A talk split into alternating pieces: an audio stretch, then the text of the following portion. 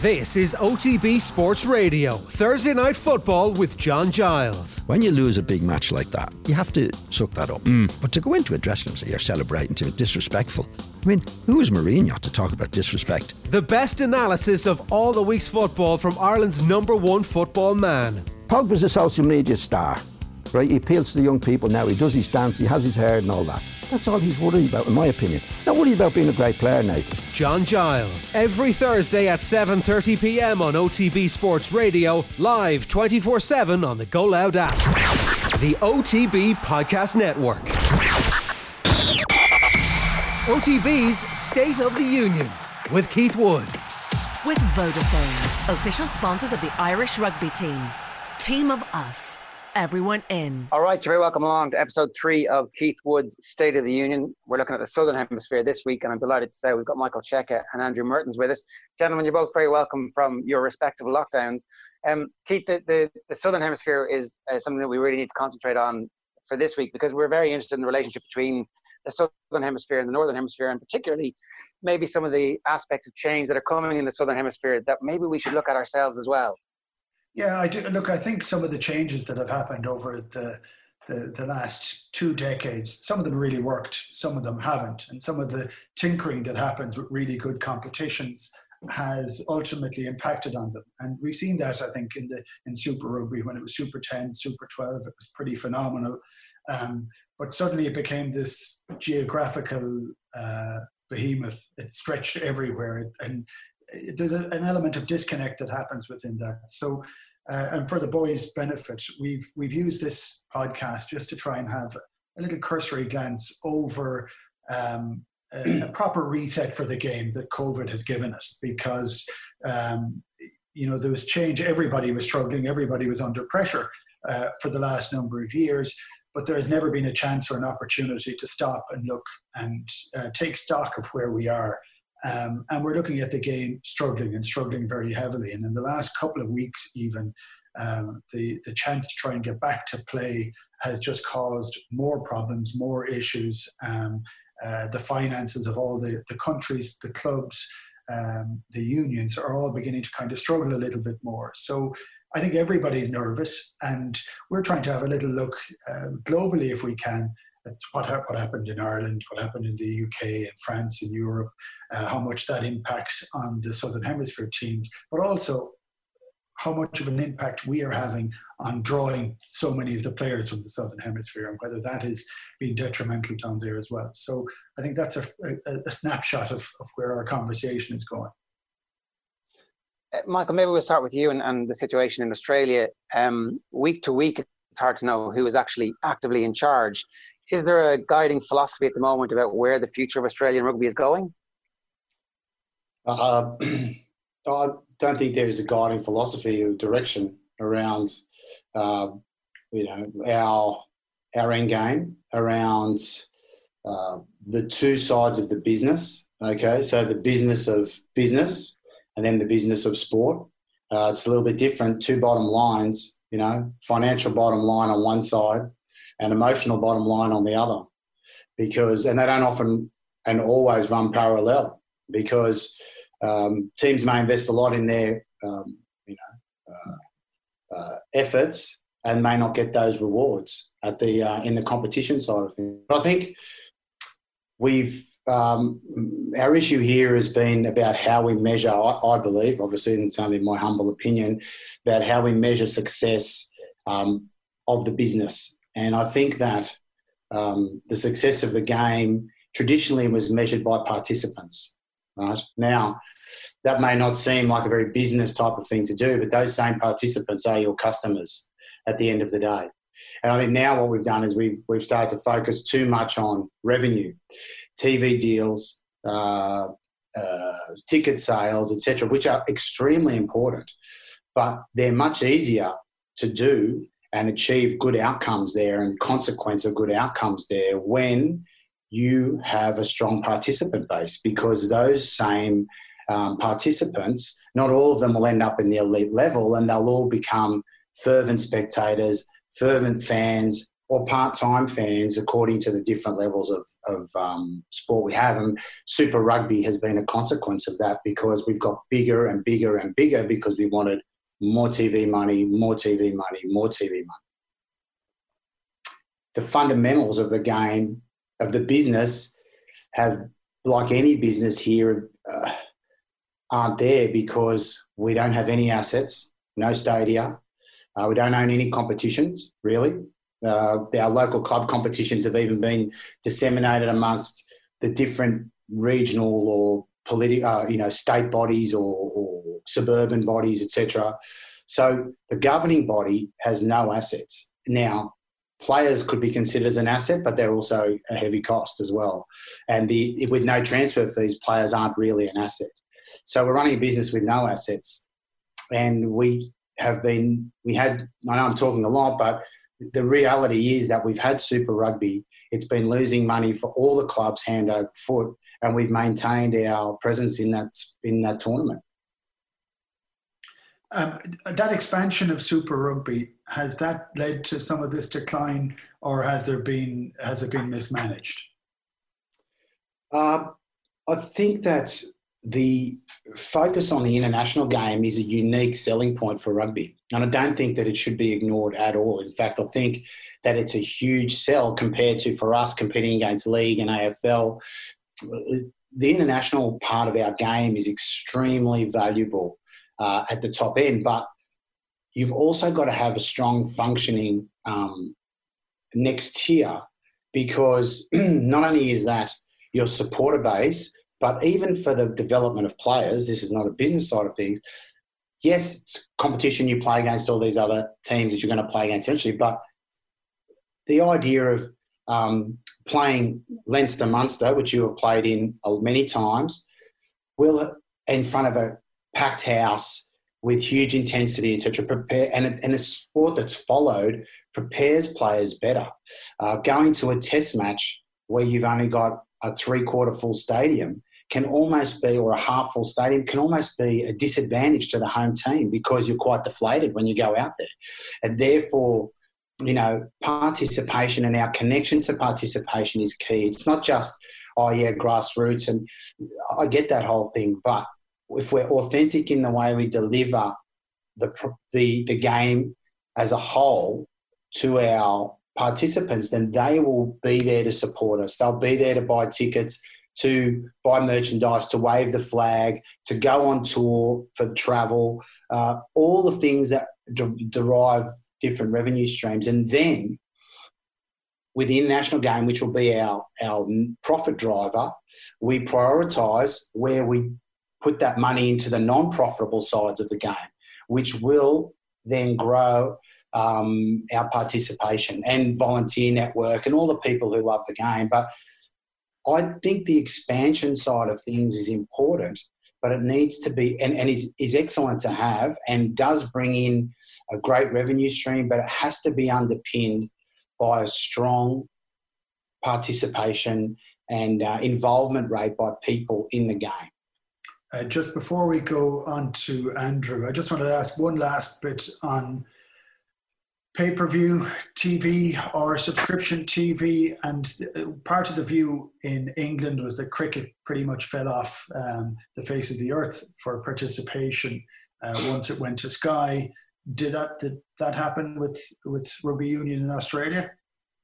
Yeah, I think so, and and I'll say that uh, with a maximum respect to Fox, they've been an unbelievably great supporter of the game over many years, you know, the, the from right at the top News Corp owners, they've invested millions and millions of dollars into the game.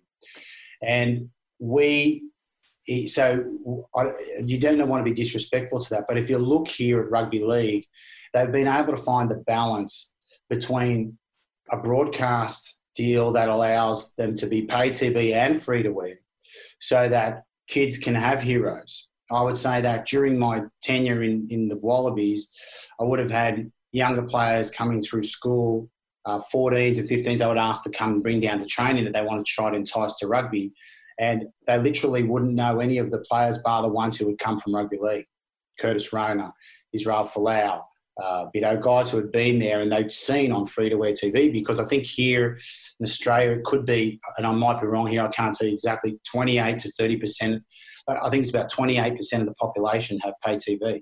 So there's a whole range of people that aren't seeing uh, the product, and that's for the development of the game as well. So some type of strong balance, and you're going to find, I think, in the next few days that the NRL are going to announce a mega deal um, long term with Fox, and um, and uh, and also in a, more shorter, medium term deal with Channel Nine, that which is a free to air broadcast that allows them to give an excellent coverage and therefore um, have more and more people um, participating in one way or another, whether it's at games as junior rugby, uh, junior rugby league, or or on TV and, and therefore fans. So there is a, a way to do it.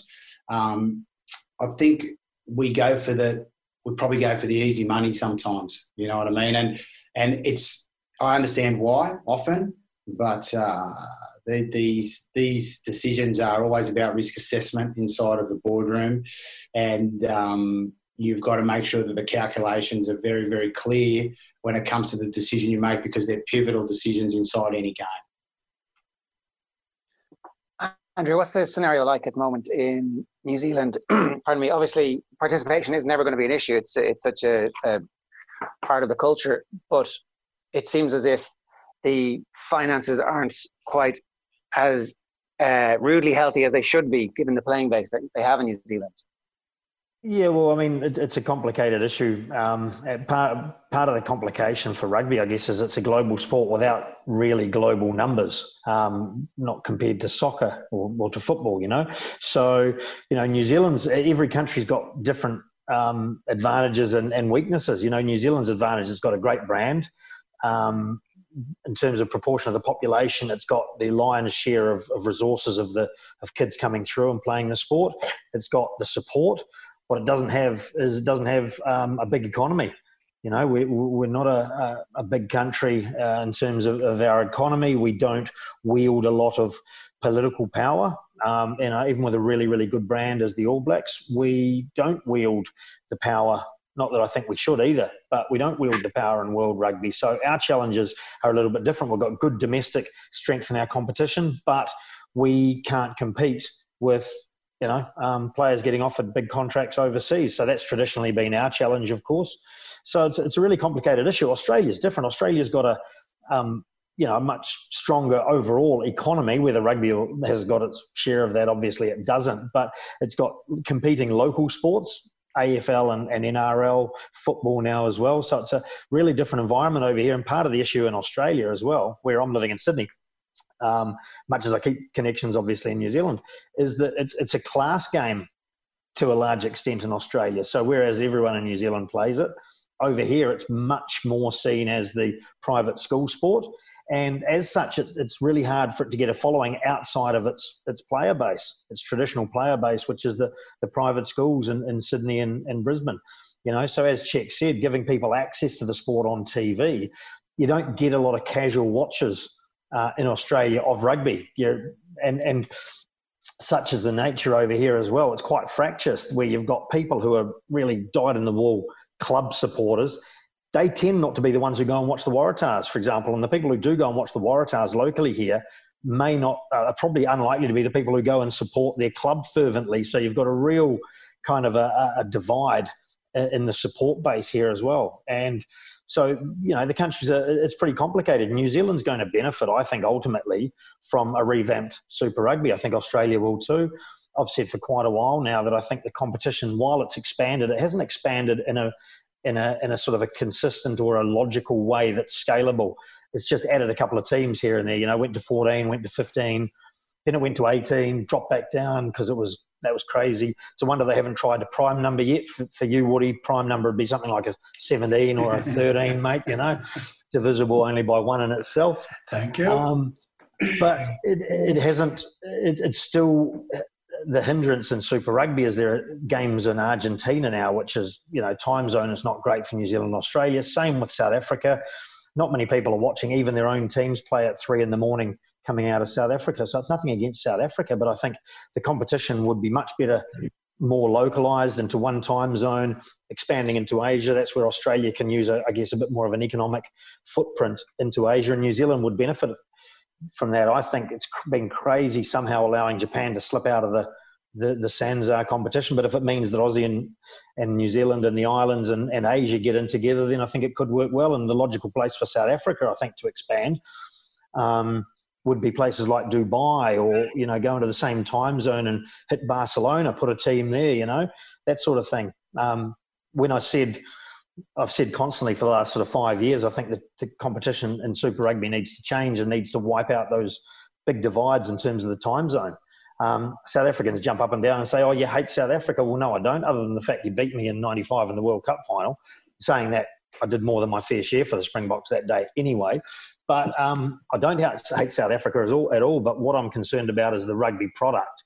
And I, I think that's suffering at the moment through the, the structure of Super Rugby. And I think one of the uh, benefits of this, this COVID, like in a lot of industries and, in business as well, it has actually reset. Like Cheik said, I think right at the start, it's given everyone, or maybe Woody, it's given everyone a, a reset point to reevaluate and say, okay, how do we go forward now in, in, an efficient way and a really logical way and make the most of, of of, of what we have as a product. Uh, I think Cheik uh, touched on a point uh, uh, earlier on about the fact that as unions, the international game is the driver of nearly all the finance. The vast bulk of the money that comes into the game and out of the game comes through the international game. Um, Super Rugby ended up being trans hemisphere, you know, and uh, in terms of player welfare, in terms of trying to play on the high veld one week or Argentina two weeks later, I mean, the amount of flights that have to go in there, and especially with, with what's happening now with COVID in terms of, of how difficult flying is going to be, will part of that reset mean that New Zealand will end up having their own competition or would there be a trans Tasman competition?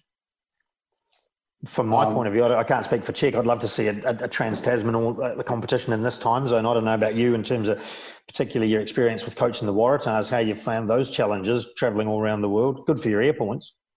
Hmm.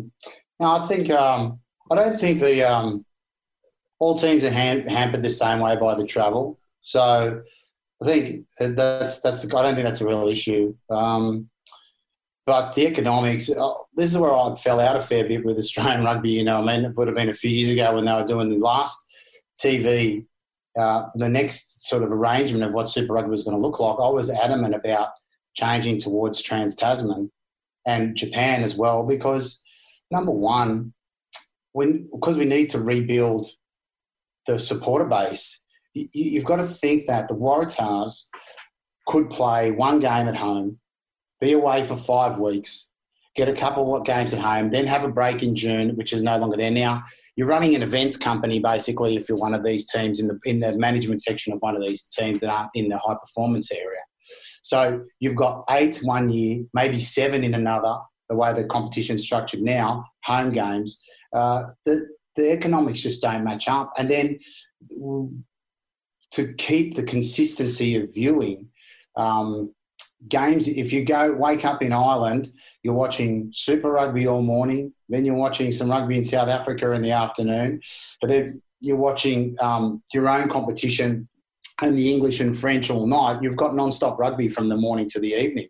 Here, uh, you've got the odd game punctuated in amongst rugby league and AFL games, which have their own channel basically on, on the pay TV provider and the ability to build some continuity of fandom and um, uh, and following and support and sponsorship loyalty and uh, and, and return on investment for sponsors as well, which is what you want to do, is it's nearly impossible. And you to break even in a Super Rugby team, you have to have a home final, at least one, if not two right? That's based on the sort of Australian model. And the, logist, the, the, the logical situation is that only one's going to get a home final. That's only because the competition forces it to be there. So you've got four other teams previously and now three that are guaranteed to lose money. And that, I, I don't understand how they can sustain that model. I just, I don't know how they've just, I haven't been able to understand when I ask those questions in the, the, the rooms why we're keeping that model as much as it's great, it is a it's a great competition. to play in, etc. But it's not sustainable, and so it's been proven before COVID nineteen situation turned out. It's it's clearly proven because players we're losing players at the rate of knots. Um, the ability to keep our younger players out of the hands of um, uh, of NRL as well is very difficult because I think there's probably you know ten or nine top line players in NRL that are all coming out of rugby schools. Yes, some of them were sent there from league to be put there for scholarships and stuff like that, but still, you've got them there in your hands.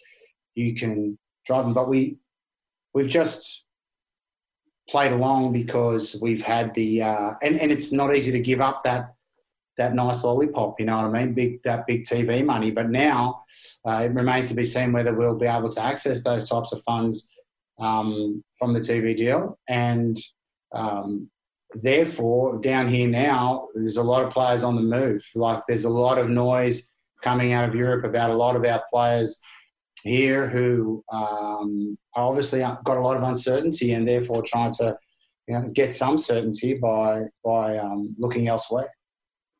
Uh, what's the club game like underneath the provincial setup? Yeah, look, I, I, I think the club game is a is I, I, might be a little bit biased here because I come from that era, you know, too. So, uh, but I think that the club game is an, is is an essential part. It's the link between the professional game and the um, and the amateur game through the people who are crossing over through it because players will cross through there. It's the only place players will really cross through to come and cross over between the amateur and the professional game. There's such a huge supporter base. When I say supporter base, maybe not turning up for massive crowds or anything like that, but volunteers, families of players, you know, clubs who have got five and six grades turning up to play on the same day, three or four Colts teams, and we've paid zero respect to it. It's been handed off from team to team. I think they from um, organisation to organisation to run. Rugby Australia is not even in charge of the Sydney or Brisbane competitions, for that matter. Um, and and in fact, I'm pretty sure that we had to pay someone to cover it. And then eventually those rights got taken. I think they've only just had to buy those rights back this year. The club game is I think when I talk about success being participation, I think it's instrumental for the core values of the game. We make up all these, you know, plans with, oh, these are the values of rugby. The values of rugby in Australia are right there in club in clubland. Guys who are working each day, just like it happened. I'm not saying, and, and the, the opportunity that one of those guys is going to get picked out and be playing professional rugby and, and make the dream happen, and his whole family's going to go there and it's going to be a great day. That that's gone now. Where we, like I, it was a great opportunity this year. I feel that they could have put aside the state teams and just put all the players back into their clubs and done a club, a modified club rugby version. Um, Sydney, Brisbane, whoever else, and then play a sort of national finals at the end. It's going to be a bit of a a write off no matter what. It's not going to be super rugby in itself. It's just going to be content for content's sake um, to try and access some money from the from the broadcaster and also to prepare players for Test rugby, which will hopefully take place later on in the year. But um, I feel like um, we we need to look at the things. Uh, we need to prioritise certain things that we know could be almost like lost leaders for us, so that um, our stadium will be full. Our team will be very strongly supported, um, no matter where it goes uh, and plays in Australia, and uh, and that it's almost like a it's the connection point to our fan base. That that, that community based pardon me that community based competition might have been a, a, good way to give a rebirth to that. Uh, one thing that I'm I'm interested in: who actually owns the Super Rugby franchises? Who's sitting and presiding over this loss making team?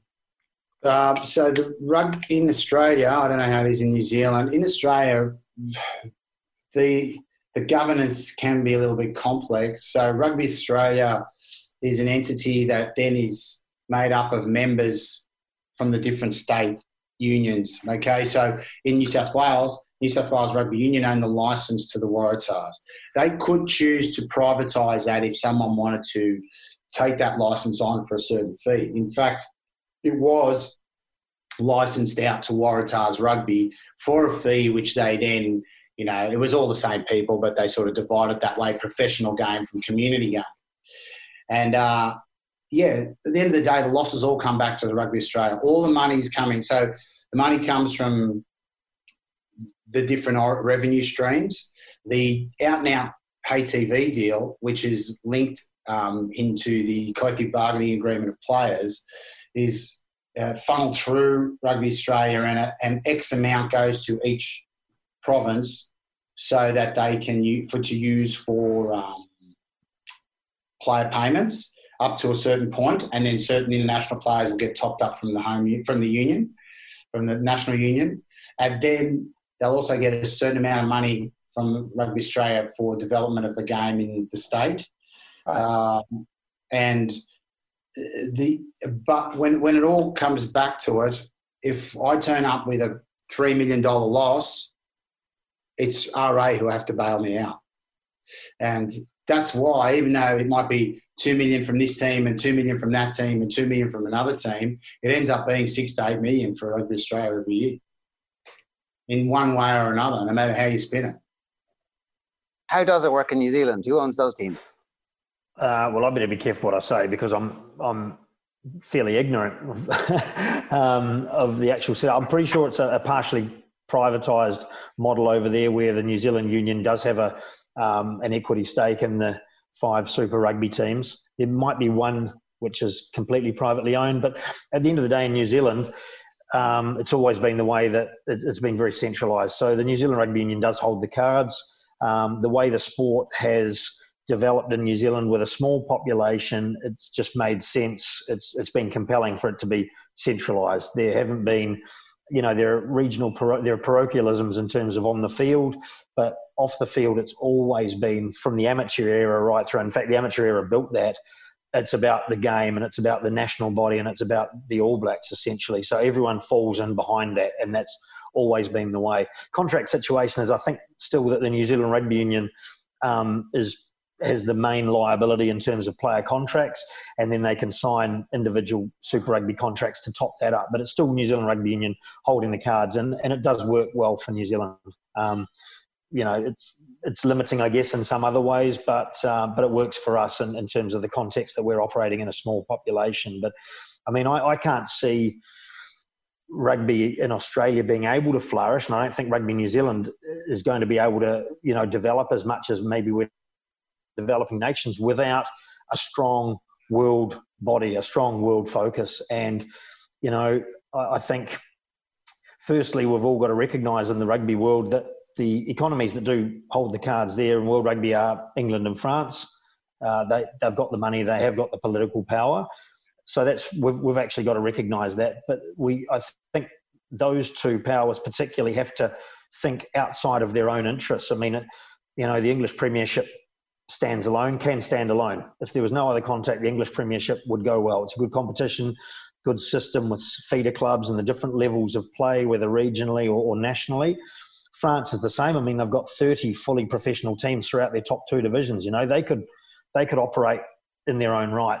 I think they need to take on the responsibility or or have it told to them that if we really want to make this a world game, then we have to have a world structure. And that opportunity that World Rugby missed a couple of years back when it tried to talk to the Six Nations about maybe maybe moving the tournament, they said no, and it all sort of fell through. But I think somewhere we've got to sit down and go, okay, what's best for the game? if the Six Nations is best played then, then okay, Southern Hemisphere nations, you need to get in and play your internationals at the same time. So throughout the world, we've got whether it's one or two or whatever windows where international rugby is being played, and then the lower levels can flourish outside of that because internationals at the moment are dictating when Super Rugby gets played down here. That's dictating when any other provincial competitions get played, and that in turn affects the club games, and they don't get access. Yet people don't see the Wallabies playing for Randwick anymore. They might this year if it gets started, of course, which would be nice, but um, they, they don't get to see that. And so I think when World Rugby can actually have the power, with obviously got to have buy-in from England and France predominantly, they need to construct a world structure that is scalable. So if you say, okay, in, in this time frame where Australia and New Zealand are playing and Japan plays and the islands or whatever, that this is a structure that can be built out eventually over time. What do we want the game to look like in 15 to 20 years? Because at the moment we're still just adding bits to it. I'm curious, Woody, from your perspective, how that, whether you think the Pro 14 could exist completely standalone if it wasn't for contact with England and France in terms of the European cups and stuff like that? How, do, how does it go from a, a revenue generation perspective? Yeah, I think it, it makes it into, I think we're kind of circling around uh, a thing that we've circled around for a few weeks actually. So I, I don't think the Pro 14 stands on its own at all. I, I, I don't think it has um, fully worked as a competition. And actually, what it tried to do was mirror what Super Rugby has done, which is to have South African teams and to have um, Italian teams, which you can understand because it's the Six Nations, but actually geographically it just makes things a little bit awkward, and um, they haven't had any success within the within the competition. So I don't know that that fits fully well. Um, for me, the idea of World Rugby's uh, debate a couple of years ago about a global season I think we, we, we try and put everything that we already have pre existing and we try and then work a season around it. And I think that's too awkward and too uncomfortable. We may well have too many competitions. So, because of that, we've players playing too many. You have no um, downtime, you have no potential downtime.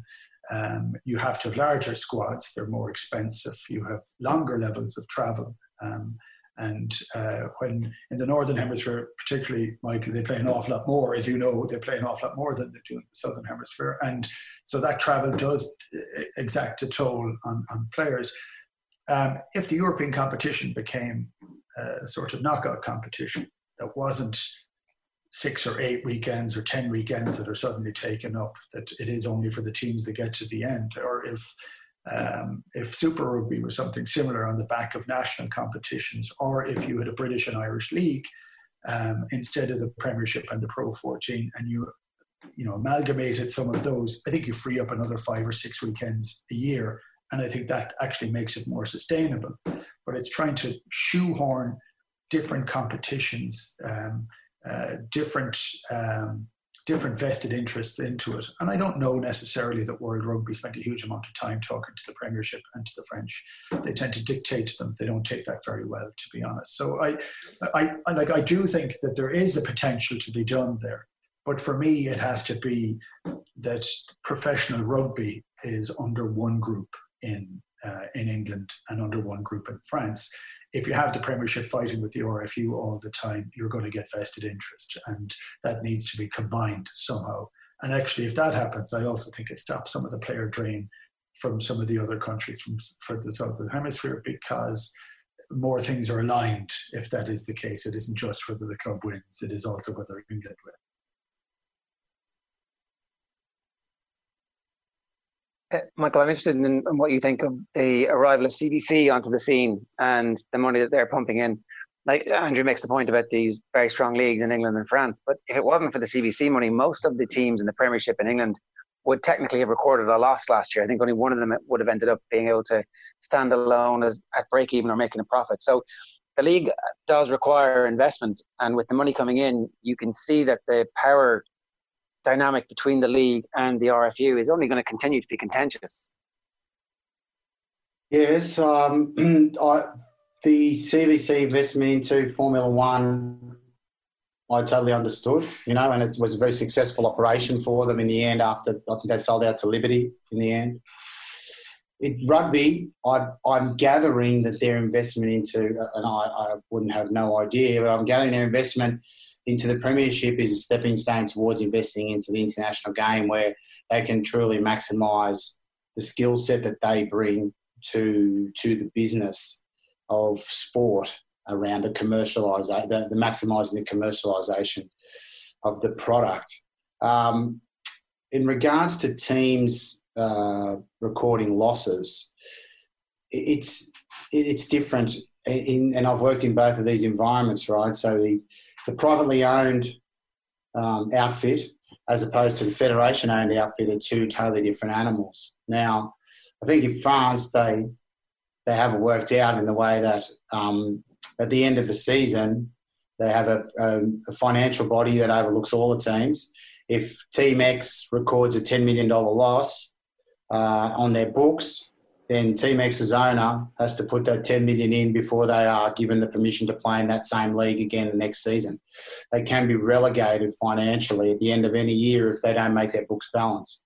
Now, if a private owner is wanting to invest that type of money, then I say go for it. The more money you can have in the game from from privateers, I don't see what the issue is at all. Um, but we try to play in this halfway house of uh, you know, well, we want to bring in private money, but we want to then put salary caps and we want we want to regulate wealthy owners that are coming into the game. And I think that that, that just doesn't make sense to me. It's it's yes, we want investment, but yeah, now you invest on our terms, and it usually is a control play of some sort by the by the people who run the leagues, so the owners don't end up you know taking over, I suppose. But at the end of the day, the owners of clubs own should own the league because it's their their bodies on the line. You know, when it comes down to that. Now, loss making in federation owned businesses is different because federation owned federation owned teams are genuine generally, and if we, you know, I'm trying to think of them all now in my head, they're generally all tailored towards the success of the national team. So in Ireland, um, Irish Rugby will tell Leinster you can play these guys for these games, you can't play them for these. I don't know the ins and outs of it all now, but yeah. I'm sure Keith will know. You, you guys know a bit. And they're tailoring that. and at the other end of that, they're giving them more resources to bring in players, and they put them into a competition that can that can sort of handle that. You know, they're, they're, they're in a competition on a regular basis that can handle that type of drain back and forward. So um, they're the assets of the union will generally decide how they manoeuvre these things. And most successful sporting teams are going to have some, in, for the balance sheet, I should say, are going to have some type of significant asset profile. So, owning of stadia, um, owning of other revenue streams uh, that may not even be related to rugby. You know what I mean? So, there, there, there's a lot of there's a lot that you can do when you've got the arena and the facility around you know different revenue streams. So the the actual um, differences in you know the profit and loss end at the end of the year, I think you can ride that out as long as there's a standard that needs to be met and say, well, you need to fill that hole every year before you can pick up and run again the next year. I think that's that's pretty standard fare, I'd say. Andrew, you seem pretty pessimistic about the future of Australian rugby. Um, well, no, no, I don't know if I am pessimistic. I just I don't think it probably could go any worse. Um, but I think it's it's largely because just the, the stakeholders of the sport are all on different pages, and there are so many different pages. Um, and I think, like with anything, coming together and finding some sort of a compromise in a positive sense rather than a negative, you know, rather than um, you know compromise being nothing good at all. Um, I think a compromise in world rugby as well as Australia, the Australian context, is coming to the table thinking, I'm actually prepared to to concede a little bit. I'm actually prepared to think of what's better broadly that we might all benefit from this sport rather than just my little vested interest here. Um, you know, so when you when you sit down thinking about world rugby, what would we like to see? What's been good for rugby? As you said, internationals have been a huge part of that, and tours have been a big part of that. Now, I'm not saying I want to see a tour every year for every team, but when you look at the fervour that the Lions brings out in the host country as well as people coming across, I think there's still a significant role to play for tours.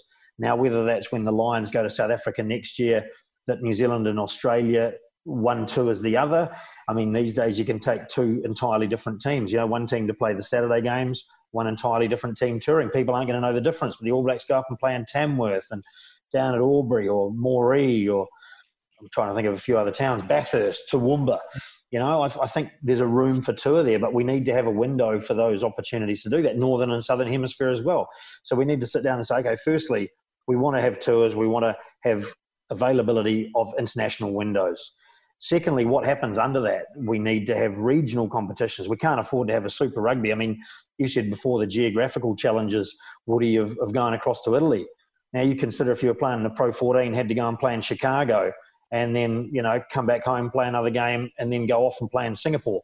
So that's the Super Rugby challenges as well. So I think developing a structure worldwide that allows you to have conferences in the same time zone. Now, in the European and South African time zone at the moment, you, you, you might be able to get together six or seven conferences. In New Zealand, in the Asian time zone, you might only have one at the moment. You certainly only have one in the Americas. But I think that's the kind of structure and format that, that we sort of need. And then under that, looking at how we how we foster the level below that as well. Um, so I mean, it's easy for me to say. Um, just get a few people around the table and get them all willing to concede a little bit. But I think that's what we need to look at and go, where do we see rugby being in 15, 20 years if we consider it a global sport? We need to put a World Cup in the United States. That's, that's the reality of it. Look how successful it was in, in Japan, fantastic. We've got to get to the United States. But how do we structure this so we can actually scale the game within that framework? Uh, and yet, in the midst of all that, the two guys who were going for chairman of World Rugby both said that they wanted to make the game simpler and larger. You know, they wanted to bring it to absolutely everywhere. But that becomes very, very difficult when the, the key components, the key countries are suffering at this stage. Mate, I think um, we're, we're one thing I hear, like we're talking about a lot of different ideas and etc. By nature and by demographic, people who are leading rugby are not entrepreneurial. They're conservative. They don't want to be accountable for I took this risk and it, uh, you know, it didn't happen because you know that. Uh, uh, the, the wrong, the, you know, the guys that used to pat him on the back may not pat him on the back the next time he goes into that room. You know what I mean? I think we're not thinking entrepreneurially about the opportunities for the game.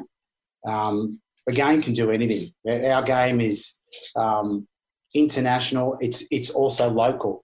You know, we are so lucky to have that opportunity, and it's about being entrepreneurial in the way we think, um, and uh, you know the way we approach uh, even just the simplest of ideas. And I know Andrew's trying to be uh, trying to talk about a few times around um, putting the season, you know, the international windows all together to create more. It's it's it's absolute logic, uh, uh but we seem to struggle with it. And if you asked anyone, they wouldn't be able to tell you why, because it's like turning around a, an ocean liner. You know what I mean? And, and make, make a decision to say, okay, we'll play the rugby championship in February and March while you're playing the Six Nations, and then we'll play in October and November. And then all that time in the middle, you can play like that for us here, I believe, is brilliant because what will happen is rugby will be played, you'll be playing the grand finals of rugby at the same time as you'll be playing the grand finals of AFL and rugby league, which is the big, you know, that September time in in Australia is when everyone gets you know fired up for finals footy, you know, and you can have great competition. You can have strong club competition in different times as well. You can just just that logic alone, and the lack of entrepreneurship has not even allowed us to get to that point where we can just put the and and you know I know it's difficult to change. I really do, especially for the north where um, it's very successful, you know, financially successful. But I don't think the North really has to change a whole lot. I think that concept of us playing in February, March sort of internationals and then those internationals uh, in October, November, or whenever they are, I don't know, that you pick those windows and everyone plays at the same time. It's it seems pretty simple, but we we we like to make it look like it's complicated. It's just a matter of saying this is what we want to do because of X, Y, and Z outcomes and you've got to sell. You get nothing unless you sell. You know what I mean? We don't. We've got no God-given right to be given money because we play rugby union. We've got to sell what we've got and say this is why this game is hot. Check it out. These games are going to be unbelievable. They're going to play, do this, and sell because that's what that's what people who are hungry do. Here, you look at NRL. The guy came out, the chairman said, "We're back May 28, like ages ago." And everyone told him, "Oh, you, yeah, no. What are you talking about, blah blah? They'll be kicking off next Thursday, all going well." And it just comes back to saying, "I've got ambition. I'm selling my vision, and I'm going to do it." And that's all you've got to do. I can understand why um, Northern Hemisphere people might say, well, why the hell do we have to play the season through the southern hemisphere winter. You know, playing June, July, August. That's our summer months and whatever. Um, I, I, that to me is not about southern hemisphere. It's just a meteorological reality that southern hemisphere. Okay, yes, Dunedin gets a few cold nights. You've you've been down there. What are you? You have got to find. You know, you've got to be fairly creative to to stay warm on a night like that down in Dunedin. But we don't get those really bleak, bitterly cold like Northern Europe or whatever in the winter. I, I think it is. You take out the Christmas complication potentially if you if you're playing through that season. I don't know what the feedback has been like generally in Europe about those Rugby World Cup warm up games. Because from the Southern Hemisphere's perspective, we look at Edinburgh in blazing sunshine and, and a great crowd and, and good footy. You know, the days of playing in the middle of winter so that you know the big forward packs can roam around these muddy pitches. They're gone. All the pitches are beautiful, as as you know now. I mean, I never got dirty for, for starters, but I certainly wouldn't these days playing on the pitch. So that that argument's sort of taken out a little bit, and I think you can still have. That's why rules are important to let the big guys still have their roles in the game. You don't want everybody sort of looking the same shape and, and running around on fast tracks just because of that. So you need to have a role for the big guys. But I think playing on, on good tracks makes a lot of sense when the southern hemisphere doesn't get quite as cold as as the northern hemisphere. And you know, if you're looking to expand the game and have you know the likes of Russia have obviously played in a few World Cups, Scandinavia. I mean, their build is ideal for rugby. You would have thought. Um, eh, you know, playing throughout the summer, I would have thought brings more of those northern hemisphere nations into our sport. Uh, for for me, there was one of the issues that happened. The first game that was cancelled because of coronavirus. To try and find a window to put it back in, there was maybe one weekend in the whole year in 2020. That's how jam packed the season is, because they still thought there was going to be a summer tour, and they also then thought that the guys need a few weeks off and then they get back into it. So you're pretty much talking going up to a World Cup uh, on the back of a Lions tour, a Northern Hemisphere player could play for 48 weeks of the year. That is not sustainable, irrespective of financials or anything else that are within it. It's a tough game. If you look at NFL, the regular season is maybe 16 games with a few more at the end of it. And I know that's a different game, but there are elements of that that are important. But I don't think you'd find any consensus by everybody, because I think we maybe have a couple of too many tournaments, or those tournaments are too big because they have to justify the television monies or they have to justify having larger squads. Um, so the idea, in many respects, is we've gone so big because it's been a bit fragmented. And I would agree with, with you, Michael. The idea of having an entrepreneurial view into the game, it isn't just to have an entrepreneurial view on one tiny part of it. It has to look at the whole thing. But we can't look at the whole thing if everybody keeps what they already have. And I think um, it's this is where the selling comes in. So immediately, uh, I go, okay, well, you can ask the Europeans to play in the summer. Everyone goes on their holidays. The TV broadcaster does not want that. Um, doesn't you know? Probably doesn't think that that's the right place to be playing it. Uh, to be to be playing it because of the ratings and advertising money, etc., etc. But that's where the sell comes in. The, the overall sell about what the game can give you as as a whole not just that more is more equals more, because it's proven here that more does not equal more. More games, more teams, more does not bring you more success from a television um, rating point of view or from a crowd rating point of view. It's about how the quality of what you do. So if you're going to have 10 home games, you want them home away, home away, home away, home. So you've got some continuity. Or um, yes, in the t- if we play in this period, um, it, it, may not be the perfect time, but then you're going to get this in that period, which is going to sell better for you, or a global internet, and that's where selling comes in, and and that's when you're not entrepreneurial, when you're more uh, uh, how do I say it uh, uh institutional, like uh, I'd say rugby is at the administrative level, then that's what you get. We'll, we'll play more and we'll get more money. But eventually, quality drops. People don't know where to watch. Uh, what, what's this comp here? Who, who are these guys? What's what's this? We get stuck between some form of development and competition, and it's it loses meaning. And that's what people want to watch and be a part of is meaningful competitions.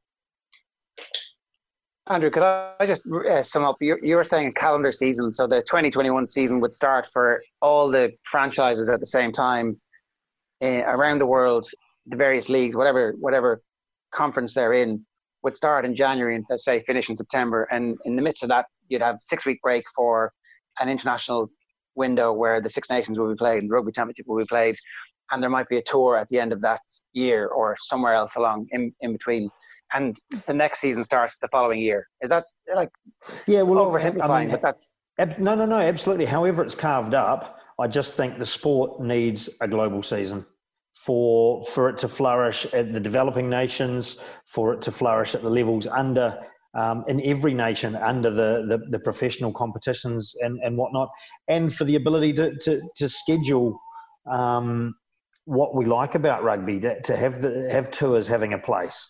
Um, you know, it might be that we have to really work on a, you know, the Lions has developed now into an every four years, which it has been probably for, I guess, 32, maybe 36 years, that it's every four years. Didn't used to be exactly every four years, did it?